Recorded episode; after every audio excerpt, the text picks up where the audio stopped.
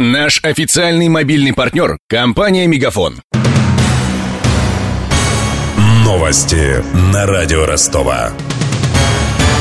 Здравствуйте, у микрофона Евгений Глебов. Полиция выясняет обстоятельства гибели студентки из Эквадора на железнодорожной станции Гниловская под Ростовом. В минувшую субботу девушка забралась на вагон зерновоза, чтобы сделать селфи и получила удар током.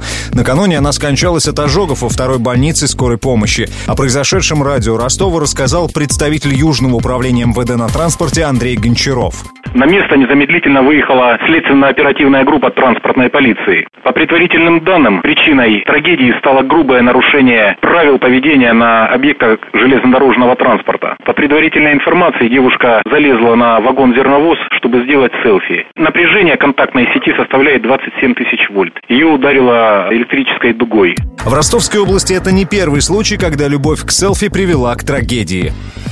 Контекст. В начале сентября 30-летний мужчина отправился за эффектными снимками на Таганрогскую станцию Марцево.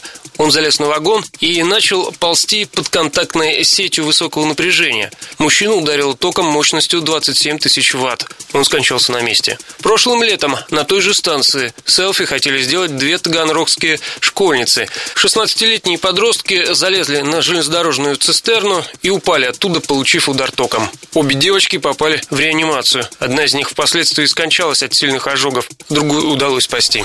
В минувшем году донские полицейские даже выпустили памятку с инструкцией, как безопасно делать селфи. Они советуют не фотографироваться с животными и не забираться на крыши зданий. Кстати, Россия на втором месте в мире по количеству смертей от селфи. В минувшем году при попытке сделать удачный кадр погибли больше десятка человек.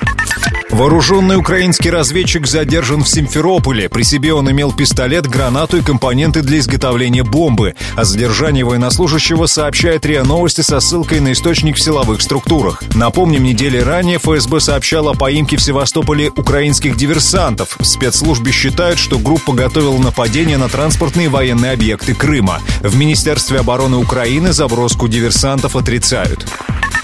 И в продолжении темы политического убежища в Ростовской области попросили за минувший год трое украинских военных. Об этом нам сообщил официальный представитель Донского погрануправления ФСБ Андрей Тимофеев. По его словам, последнего перебежчика задержали на прошлой неделе в поселке Чертково. Сотрудники пограничного управления на окраине населенного пункта Черткова задержали военнослужащего Украины, который в обход установленного пункта пропуска незаконно пересек российско-украинскую границу. Последний объяснил, что самовольно оставил воинскую часть и попросил убежище на территории Российской Федерации. В настоящее время комитетные органы проводят мероприятия по его обращению.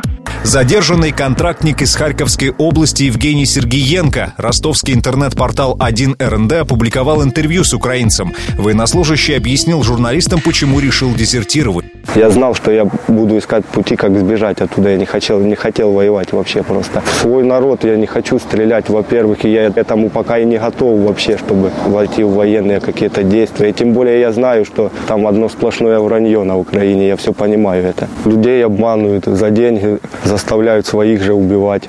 За год на российско-украинской границе были задержаны около 700 человек, большинство жителей соседнего государства.